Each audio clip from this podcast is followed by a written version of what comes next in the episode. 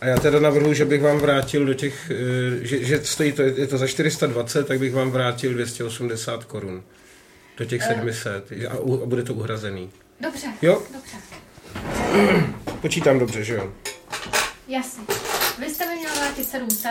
A dám, a dám, vám, dám vám 280. Tohle je faktura teď za co?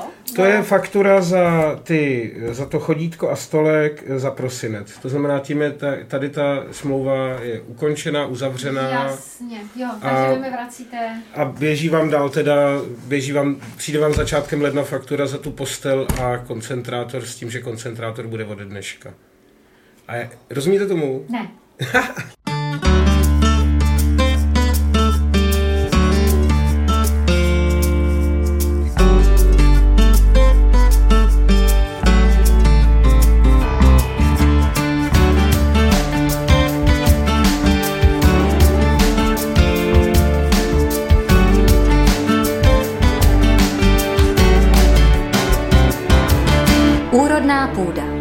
Podcast Divadla na zábradlí.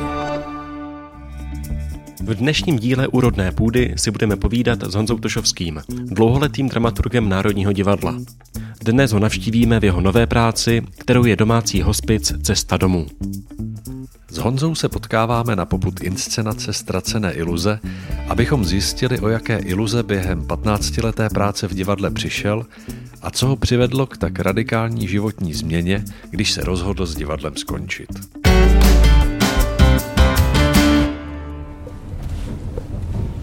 Honzo, můžeš nám v krátkosti popsat, kde to jsme a co to děláme a co ty to děláš teď za práci vlastně? Eh, Tak jsme, jsme v autě. To auto se jmenuje Ducato, máme ho půjčený od rohlíků, je to velký auto 6,5 metrů.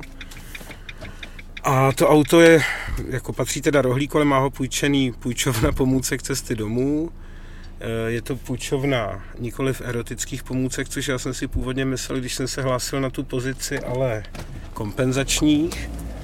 A kompenzační pomůcky jsou různé pomůcky, které pomáhají lidem s nějakým handicapem nebo s nějakým, nějakým zdravotním stavu, třeba závažnějším, s pohybem, s hygienou a asi nejdůležitější, co půjčujeme, jsou polohovací postele, protože my jsme domácí hospic, to znamená, že pomáháme a umožňujeme lidem pečovat o svoje umírající blízký v domácím prostředí a k tomu jako ta polohovací postel je někdy užitečná pomůcka, někdy nezbytnost. Bez ní by to v některých případech vůbec nešlo. Jednu máme teď naloženou vzadu a za chvíli ji dáme do rodiny. Proč ty jsi vybral tady tu práci a eh, jak jsi se rozhodl zrovna pro tuhle tu cestu? Eh, No, ona si ta práce asi vybrala trošku mě, protože já jsem, já už jsem to určitě říkal někde jinde, tak když tak se to vystřihněte, ale um, já jsem prostě odešel v diva, z divadla a měl jsem jako, že si dám dvoraz těch jako pět měsíců, že budu na pracáku a že se tak jako rozkoukám a budu třeba, chtěl, myslel jsem, že budu třeba překládat a tak, myslel jsem si, že budu pronajímat chatu a že to nějak tak polepím a budu prostě na volné noze. No a na, jako v, v půlce toho pátého měsíce jsem nějak musel vyhodnotit, že z mých jako eh, kšeftů se nic moc nerozjelo a že na to, abych teda uživil rodinu a hypotéku, tak eh, to bude potřeba nějak jako řešit jiným způsobem. Tak jsem si řekl, že se začnu ohlížet po zaměstnání. Otevřel jsem Facebook a tam na mě vykouklo, že cesta domů hledá sociálního pracovníka. No a já jsem, protože v cestě domů pracuje moje kamarádka a nyní taky nadřízená Karolína, tak jsem jí psal, že jako by mě to zajímalo, ale že e, nemám jako zkušenost ani vzdělání sociálně pracovní, ale že jsem pracoval v divadle, že to je taky taková sociální práce.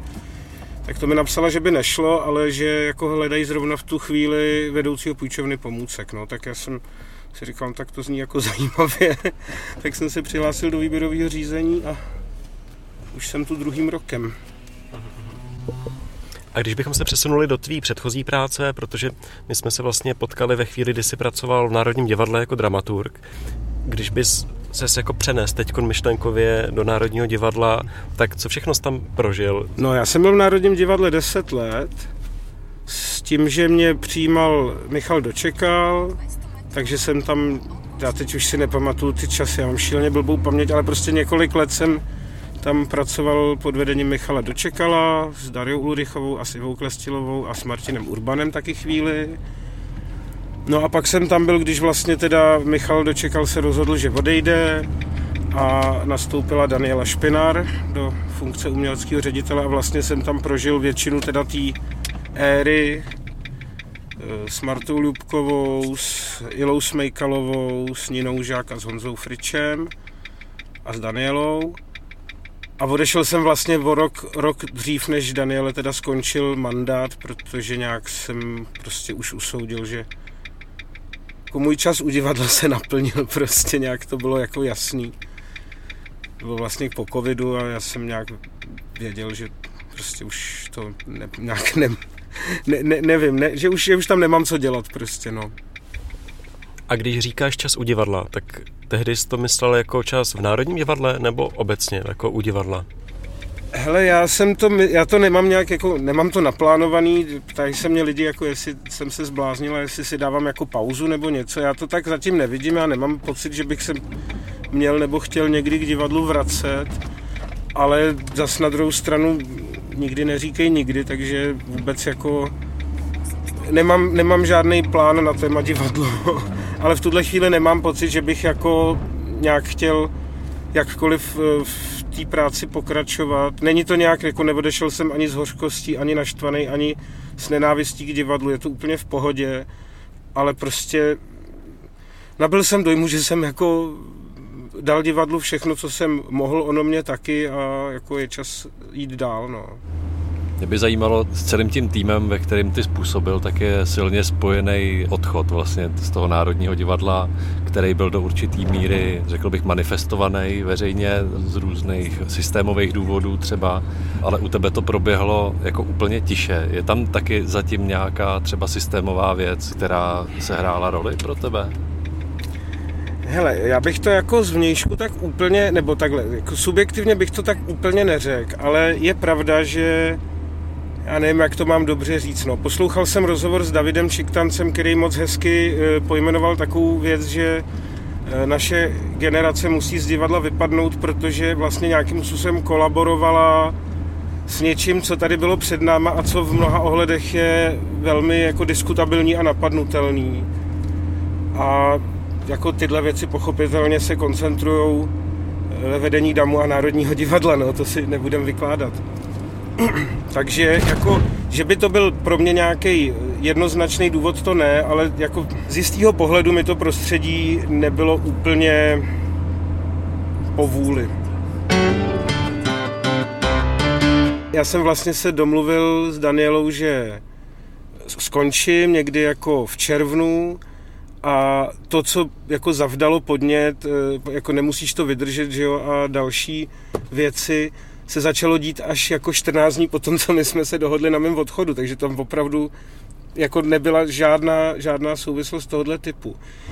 Když jsi mluvil o tom svém odchodu, nebo zmiňoval si to ve vztahu ke covidu, tak byl nějaký impuls vlastně, kdy tě to napadlo, nebo kdy jsi to rozhodnutí udělal? Já už jsem před covidem nějak jako e, začal mít pocit, že mi to tak jako nějak stačí pomalu. A potom vlastně po tom covidu nějak nějak se to tím asi jako, jako uspíšilo, no, že jsem se pak už jako rozhodl vlastně skončit o ten rok dřív. Mě by zajímalo ještě, když jsi zmiňoval ten motiv jako odchodu nějaký v uvozovkách, tu ušpiněný generace, tak já vlastně, i když jsme na ten rozhovor šli dneska, tak tím, že jsi odešel a my v tom divadle jakoby zůstáváme, tak eh, cítím takový zvláštní pocit nějakého imperativu nebo jakoby potřeby víc reflektovat nebo ospravedlňovat, proč člověk v tom systému vlastně zaběhlým jakoby zůstává. Myslíš, že ten tvůj odchod je něco, čím bys chtěl někoho inspirovat třeba k nějaký změně nebo k změně pohledu na ten systém? Hele, vůbec jsem to takhle nebral a asi ani neberu jako nadále. Mm, ne, nemám ani pocit, že bych tím na někoho chtěl klást nějaký morální imperativ. Přijde mi, že to je prostě čistě moje věc, co, co jsem se rozhodl udělat a je čistě každýho věc, jakým způsobem v tom jako chce nebo nechce být. A samozřejmě, když chceš dělat divadlo a miluješ ho, tak uh, asi prostě nějaký věci musíš akceptovat, no.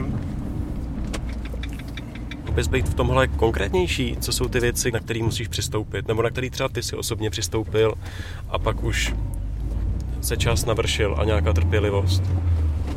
Hele, tak jako uh, ta současná jako nejstarší divadelní generace, kterou já už jsem to jako zmínil, ale prostě je nějakým způsobem reprezentovaná Janem Burianem, prostě uh, vyrůstala a učila se to divadlo dělat za normalizace. A konkrétně Jan Burian jako to, že byl ve straně, mě asi už je úplně šumák, ale prostě to člověk, který vystudoval v Moskvě, má kamarády jako sovětský režiséry.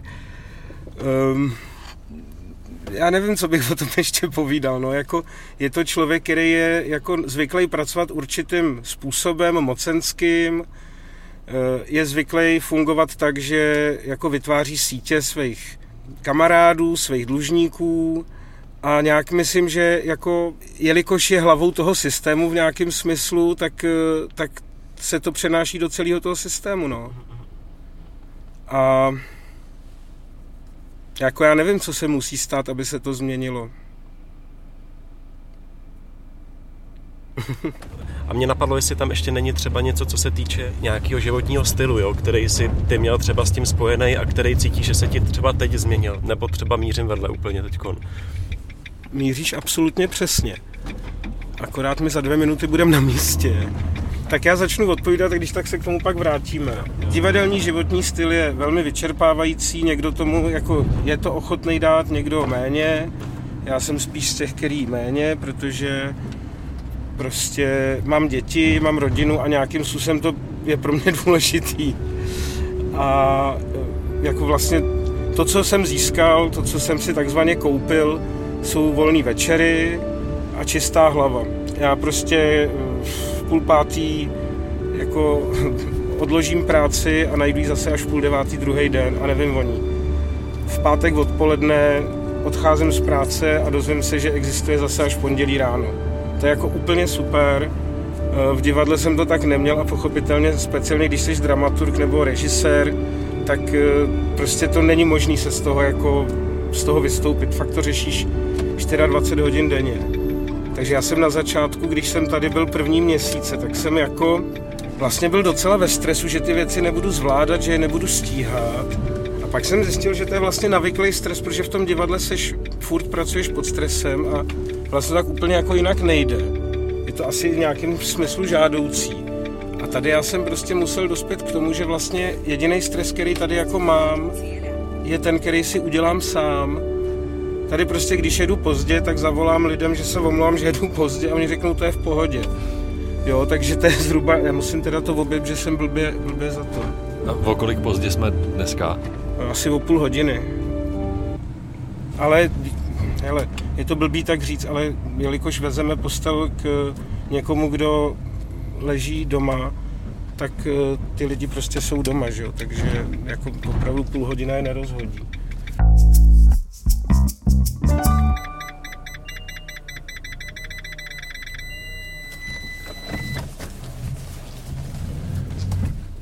Já za chvíli přeruším nahrávání, protože Parkujem, parkujeme a jdeme do rodiny. půjdeme do rodiny. Jenom jestli bys nám mohl čistě technicky popsat eh, pro posluchače, co, co nás teď čeká. No, tak zazvoníme, zjistíme, v kterém je to patře, potom teda vynosíme postel z auta do baráku, když bude výtah, tak vyjedeme výtahem, když nebude výtah, tak půjdeme po schodech a v rodině postel složíme, a tady nevím, jestli ten pán, který mu ji vezem, už je doma, nebo jestli ho teprve mají přivít z nemocnice. Takže podle situace může se stát, že bude potřeba pomoct jakoby pánovi s přesunem, nebo případně pána opravdu přesunout, pokud by byl nepohyblivý. My z Bory se máme jít i dovnitř do toho bytu, no nebo máme ti pomoct jenom ne, ne, já potřebuji, abyste mi pomohli.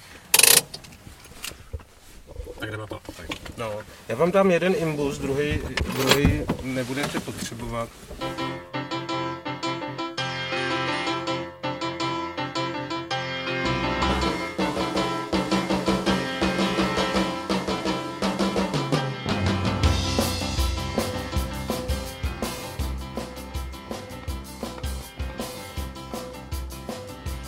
Ještě bych se chtěl zeptat, když by si představil, že si nějaká existující dramatická postava jaká by to byla postava dneska a jaká by to byla postava, nebo byla by to stejná postava třeba před těmi několika lety, kdy jsi ještě pracoval v Národním divadle?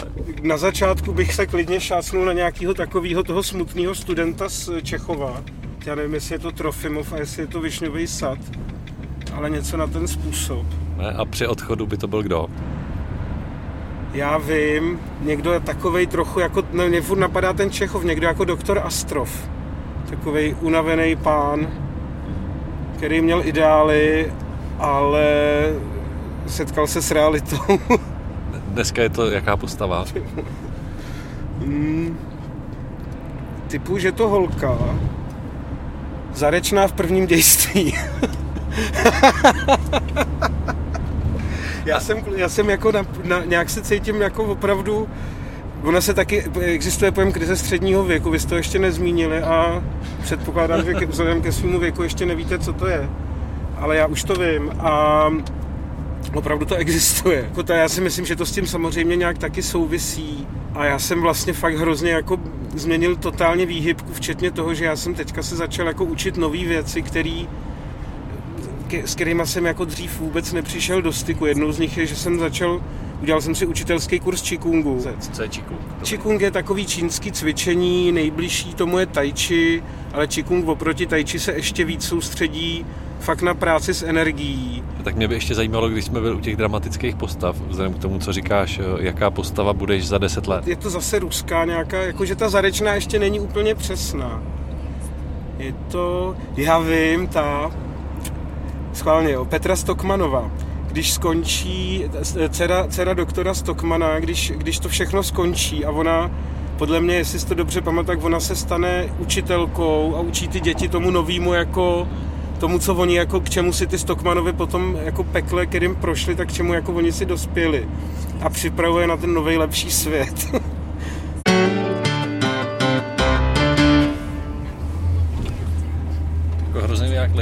nevím, jak to sformulovat, tu otázku, ale jako vztah k tomu umění, jako k něčemu zbytečnému a to, že prostě se přesuneš k téhle práci. To, já, to jako není náhoda. Že bych umění vnímal jako něco zbytečného jako nechci znít nějak extra pateticky, ale vlastně jak se v té práci člověk setkává s těma lidma jako na konci života nebo v nějaký závažný jako životní situaci, tak zrovna mám pocit, že umění je jedna z věcí, která nějakým způsobem opravdu může přinášet nějakou úlevu, nějaký nahlídnutí těch věcí prostě v nějaký třeba širší perspektivě, což pro tyhle lidi je jako strašně, myslím, důležitý a myslím, že kolegové jako terapeuti nebo máme vlastně v cestě domů i farářku, že, jako, že s tím vědomě pracují, že pracují s poezí, že pracují s eh, výtvarným uměním a že u některých lidí opravdu to může být jako strašně nápomocný. No. A je pro tebe i jako důležitý, že máš tady ten background, že jsi prošel všema těma hrama, který se smrtí většina z nich nějakým způsobem zabývají? Hele, tohle je teda hodně vtipná otázka, protože můj, eh, když nebudu počítat Otec hlídá dceru, který jsme dělali s Fričákem, to byla vlastně moje poslední jako divadelní práce, ale tak jako poslední mě, moje dvě divadelní práce jsou jedna koncové světlo, která teda byla vyloženě o smrti a o tom, co je po smrti. A pak teda otec hlídá dceru, teda ten otec, že pak nějak umírá, tak vlastně to je taky dost takový paliativní téma. Jo, tady to je. Um, jako asi, že, že k tomu tématu nějak jako jsem měl vlastně relativně blízko, bych jako asi nějak jako potvrdil, no, nebo jako, že ten pocit možná je správný. Ale že by mě jako připravili, jako, já nevím, Shakespeareovy hry, protože v nich umře 40 lidí, tak, tak to bych asi neřekl. A tak je to nějakým způsobem, že to téma jako si chtěl proskoumat ještě z, z nějaký jako úplně jiný perspektivy, který to, bych, to hele, divadlo jako neumožňuje. Ne, hele, ta práce ke mně přišla, mě, já bych, jako, mě by nenapadlo samotného Honzu Seberse, abych pracovat do hospice. To fakt byla náhoda. Takže jako jestliže existuje cosi jako osud a nějaký řízení osudu nebo takové ty věci typu synchronicita a rezonance, tak se to nejspíš stalo a doš, dovedlo mě to k sobě jako samo, ale nevím nějak myslím, že tam asi jako, že to, je, to, to divadlo rozhodně přineslo. A zároveň jako nechci, aby to znělo nějak jako neúctivě k tomu tématu, ale prostě jako nazvat to divadlem života mně připadá trošku debilní, ale opravdu to, že se každý den setkáš s třema rodinama, každá je úplně jiná, každá je prostě žije v jiných podmínkách, jinak má zařízený byt, někdy máš pocit, že jsi propadl do 70. let, někdy máš pocit, že jsi prostě ve filmu od Tarantina, jako fakt jsou to úlety každý den prostě neuvěřitelný. Jako neuvěřitelný. Prostě dějou se věci, že nestačíš zírat. Najednou prostě stojíš s flexou v ruce a odřezáváš nějaký odřezáváš nějaký prostě šroub. Pardon, jdu to vyřídit. Tak jo.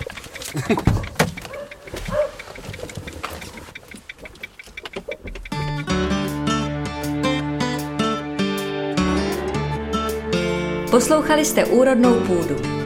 Stávej se Mínko Holalka, bude z tebe fialka.